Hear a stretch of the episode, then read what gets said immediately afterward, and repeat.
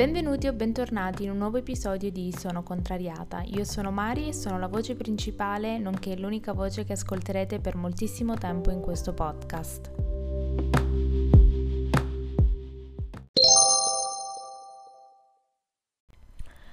Buongiorno e buon venerdì. Faccio questa breve parentesi un attimo uh, perché chi mi segue su uh, Instagram, se non lo fate siete veramente delle persone cattive ovvero uh, l'Instagram si chiama Sono Contrariata ovviamente. Ieri vi avevo fatto, o l'altro ieri, non mi ricordo, vi avevo fatto vedere che stavo cercando di portarmi avanti con gli episodi in modo tale da uh, evitare che ci siano dei salti di episodi, magari per uh, questioni che non posso effettivamente registrarlo oppure non si sa mai e quindi ieri eh, mi era venuta questa specie di eh, spinta di produttività ma non so se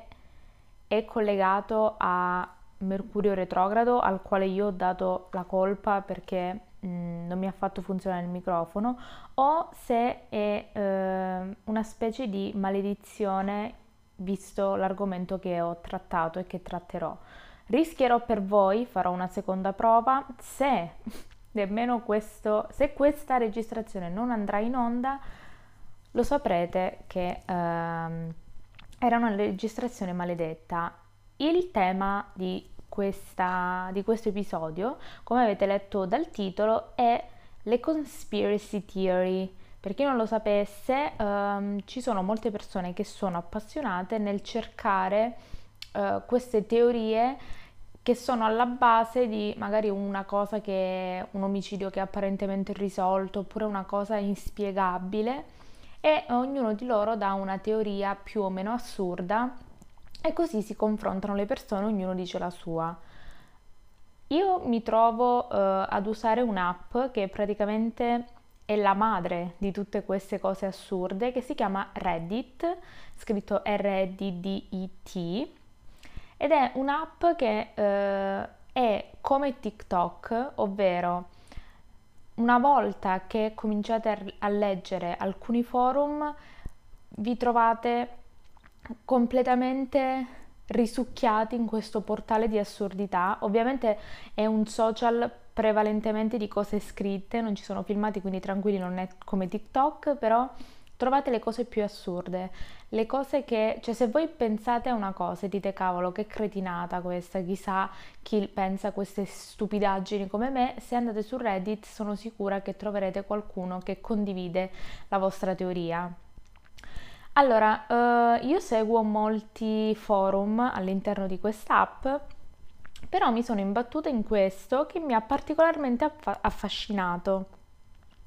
si chiamava uh, Sherlock Holmes e io pensavo fosse un forum di recensione della serie tv Netflix. Per chi l'ha vista o chi non lo sa, su Netflix c'è una serie che si chiama Sherlock Holmes nel quale appunto uh, si narra, non so se sono tratte dal libro o da cosa sono tratte, però riguarda appunto il personaggio di Sherlock Holmes che molti conosciamo, uh, il detective super intelligente che grazie alla sua attenzione ai dettagli, riusciva a risolvere i casi più assurdi del mondo. Uh, io pensavo si trattasse appunto di una recensione e non avendo proseguito nella visione perché è difficile uh, che io riesca in, a entrare all'interno di una serie tv e passare ore e ore a guardarla, sono una persona molto difficile, però di questo magari ne parleremo dopo.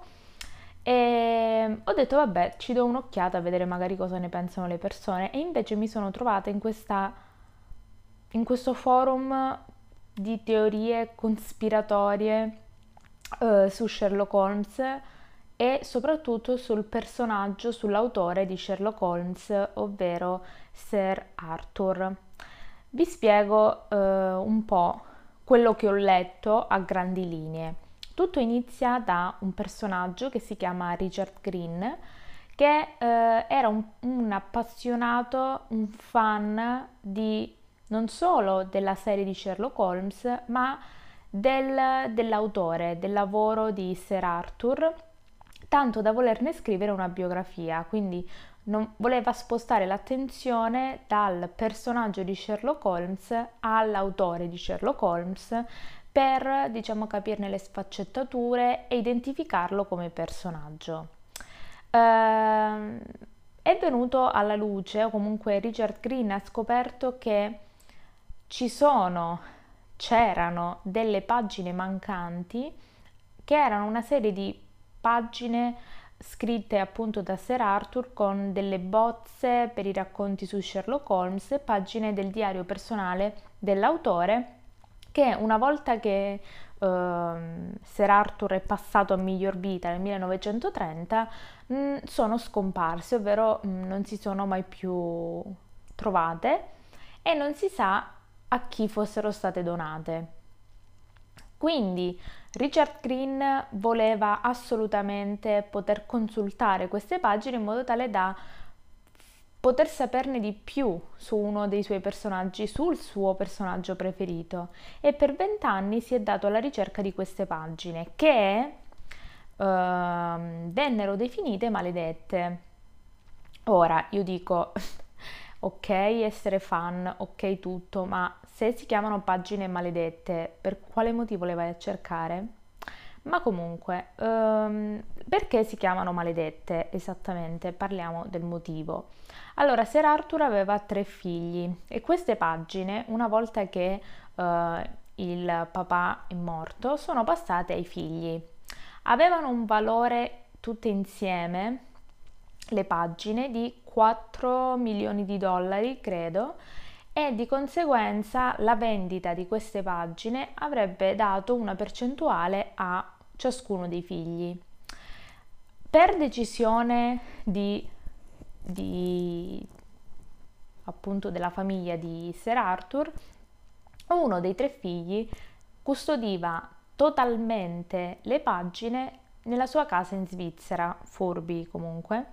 a scegliere proprio un luogo a caso, ehm, custodiva queste pagine nella casa di uno dei figli, Adrian, che non è Celentano, tranquilli, eh, in Svizzera,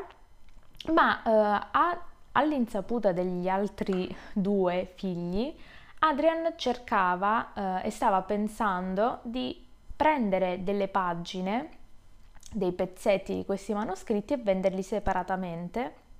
in modo tale da poterne ricavare qualcosa. Nel momento in cui lui decide, proprio fa,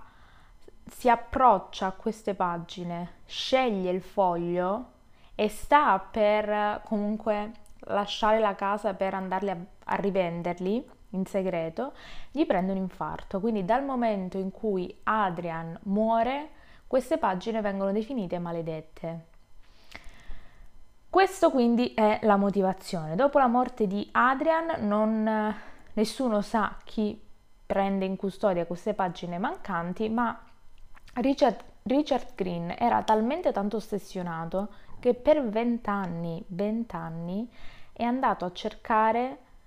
chi cavolo potesse avere questi cavoli di manoscritti. Non tanto perché li voleva rivendere lui, che era quello che io pensavo, ma perché li voleva soltanto consultare.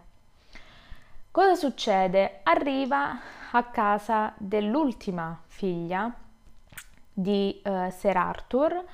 che si chiamava Jane, se non erro,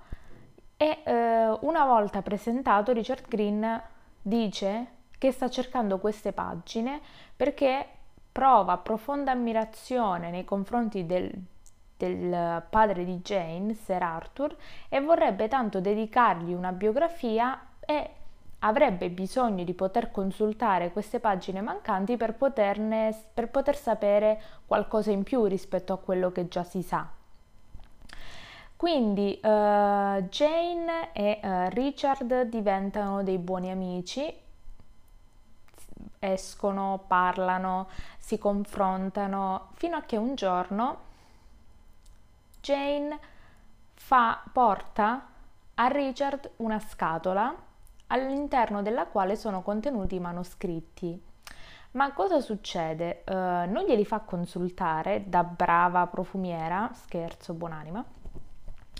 ma uh, promette che una volta che lei passerà miglior vita, lascerà questi, ehm, lascerà questi manoscritti come una donazione alla biblioteca pubblica, in modo tale che chiunque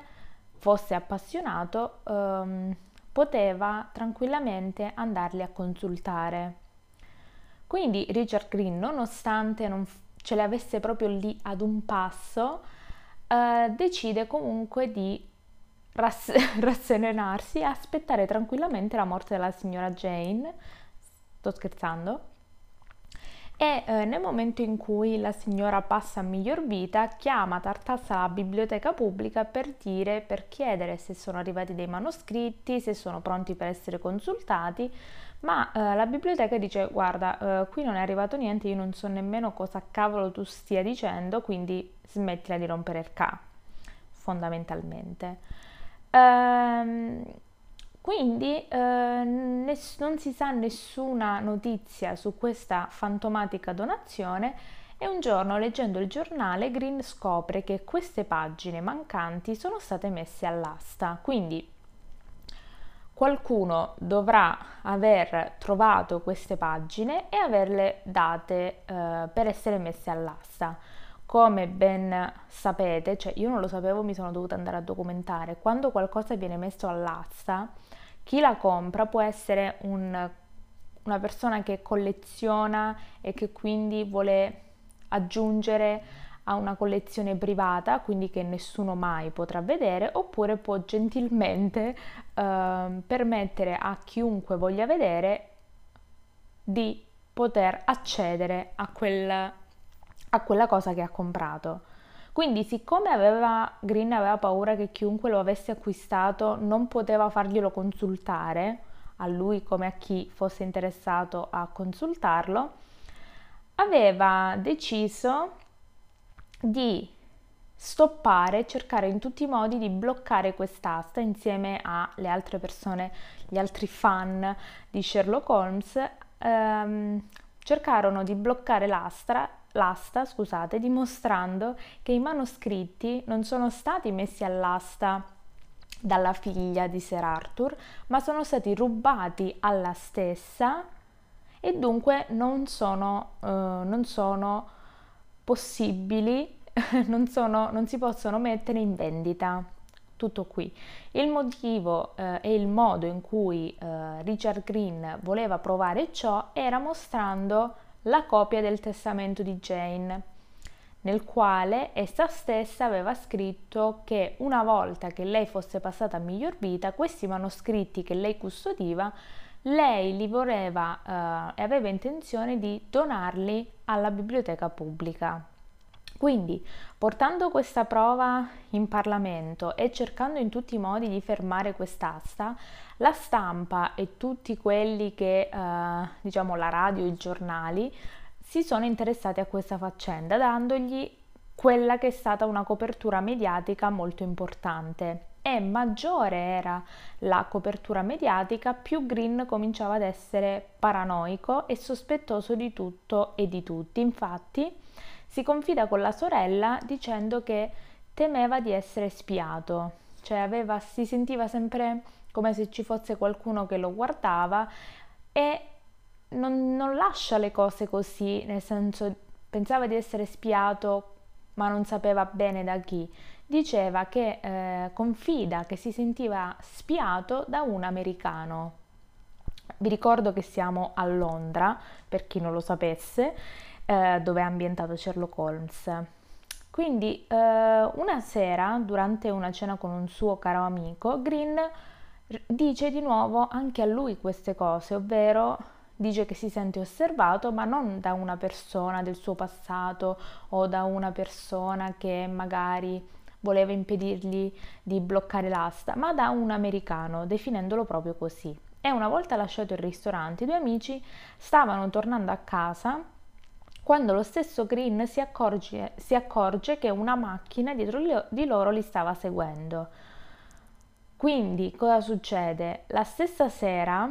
quindi la stessa sera della cena con l'amico, la sorella cerca di chiamare Richard Green per avere sue notizie, visto che comunque era preoccupata dal fatto che il fratello aveva manifestato questa, questa sorta di paura e di essere seguito da qualcuno e di non sentirsi al sicuro e dopo non aver ricevuto risposta chiama la polizia che si, um, che si avvia verso la casa di Richard Green. E una volta arrivato,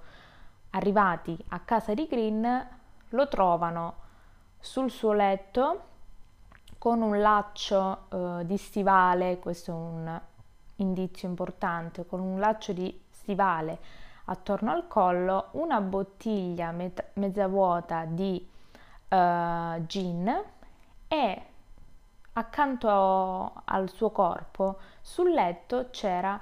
un cucchiaio di legno e sparsi su tutto il letto c'erano una serie di appunti, articoli, ehm, scritture di Richard Green sempre sul caso di Sherlock Holmes. Quindi eh, nel momento in cui si trovano di fronte a questa scena, la polizia chiude il caso dicendo che è stato un suicidio, ma lo stesso amico che era con lui a cena durante quella famosa sera dice al, uh, a un'intervista al New York Times che non è possibile per una serie di cose, ovvero perché il laccio che era di uno stivale non poteva essere di Richard Green in quanto lui non aveva stivali perché usava solo diciamo i mocassini, le scarpe senza lacci. Secondo, perché per abitudine Richard Green non mischiava i liquori, quindi se beveva un bicchiere di vino a cena, se aveva voglia di bere qualcos'altro, beveva sempre un altro bicchiere di vino perché era una sua abitudine. Quindi, avendo bevuto a cena un bicchiere di vino, non è possibile che si sia scolato mezza bottiglia di gin. E ehm, terza cosa era che era impossibile per Richard Green che ha combattuto così tanto e stava combattendo così tanto ed era ad un passo dal bloccare l'asta, abbandonare tutto così soprattutto senza nemmeno lasciare una, una piccola nota lui che amava la scrittura e che scriveva tutto. Quindi l'amico, la sorella non credevano alla storia del suicidio e i risultati delle analisi effettivamente hanno dato ragione, perché uh, nel momento in cui una persona tenta in prima persona di um, commettere un atto del genere, ovvero togliere, togliersi la vita con, nel, nel modo mediante il soffocamento. Sto cercando di trattare questo discorso nel modo più leggero possibile. Nel, quindi se una persona cerca di soffocarsi da sola, arriva a un punto in cui perde coscienza e non può più continuare a mantenere la pressione tale per finire, tra virgolette, l'azione, perché? Perdendo coscienza non, non finisci, diciamo, non applichi la stessa forza di quando sei cosciente. Quindi di conseguenza non è possibile che questo poteva avvenire, potesse avvenire, scusate per il mio italiano, ma sono un attimo sconvolta e mi è preso un attimo caldo per, um, perché sono veramente in difficoltà nel momento in cui parlo di queste cose e, eh, e quindi diciamo anche il, uh, i referti dei medici legali hanno detto che non era possibile che questo fosse un suicidio. Ma la cosa che è più scioccante è che dopo alcuni anni l'amico è stato intervistato di nuovo e la versione che affermava, ovvero quella che era sicuramente stato un omicidio, non era più quella che diceva questo amico, ovvero aveva cambiato totalmente idea, un po' alla Michele Misseri, dicendo che Green non è stato ucciso per via del suo interesse nel rendere pubbliche quelle famose pagine mancanti, ma diceva che si era suicidato. e il motivo per il quale lui aveva cambiato idea era che ehm, secondo lui Green aveva pianificato tutto in modo tale da lasciare eh, questa terra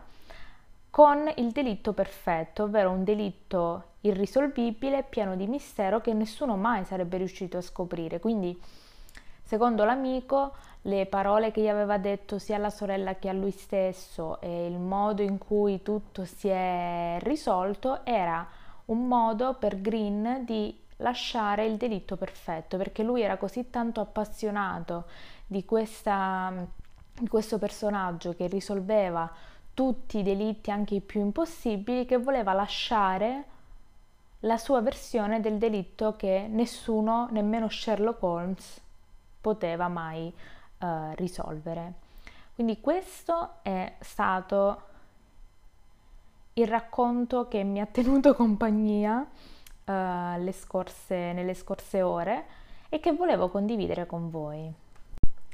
Quindi cosa ne pensate? Fatemelo sapere, io ovviamente non ci credo alla... cioè secondo me non è questione di suicidio, ma credo che qualcuno lo abbia fatto fuori, magari anche lo stesso amico, io ho anche avuto questa specie di dubbio, um,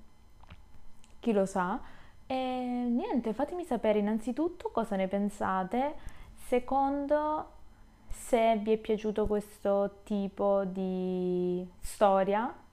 questo appuntamento con l'orrore, con Sono contrariata, se vi, cioè io personalmente sono una appassionata di queste storie un po' strane, lo so che è un po' macabra come cosa, queste cose strane, questi racconti, oppure anche di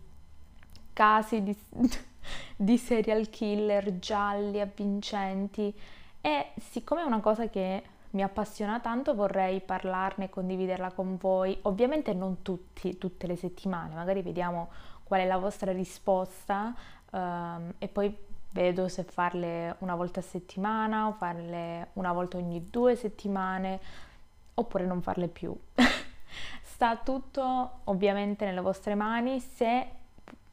questo genere di cose non vi va, non vi fa piacere ascoltarle e volete suggerirmene qualcuno, sono apertissima a tutte le vostre idee, potete scrivermi su Instagram. Basta cercare Sono Contrariata oppure potete scrivermi una mail a sonocontrariatapodcast.gmail.com L'ultima cosa, io vi ricordo di controllare sempre sonocontrariata.com che è il mio sito web nel quale Um, troverete degli articoli che variano dalla cucina a un piccolo diario nel quale condivido i miei pensieri e i miei consigli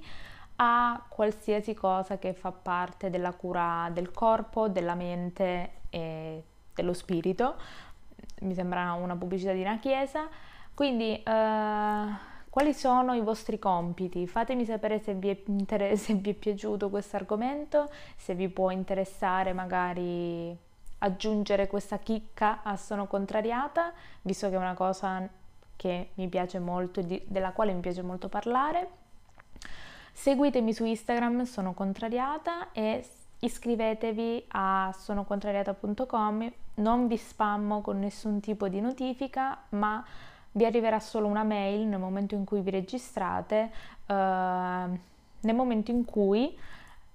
ci sarà online un nuovo post che di solito sono martedì, giovedì e domenica. Quindi nessuna preoccupazione, non ci saranno spam e notifiche ogni due secondi. Io vi auguro un buon fine settimana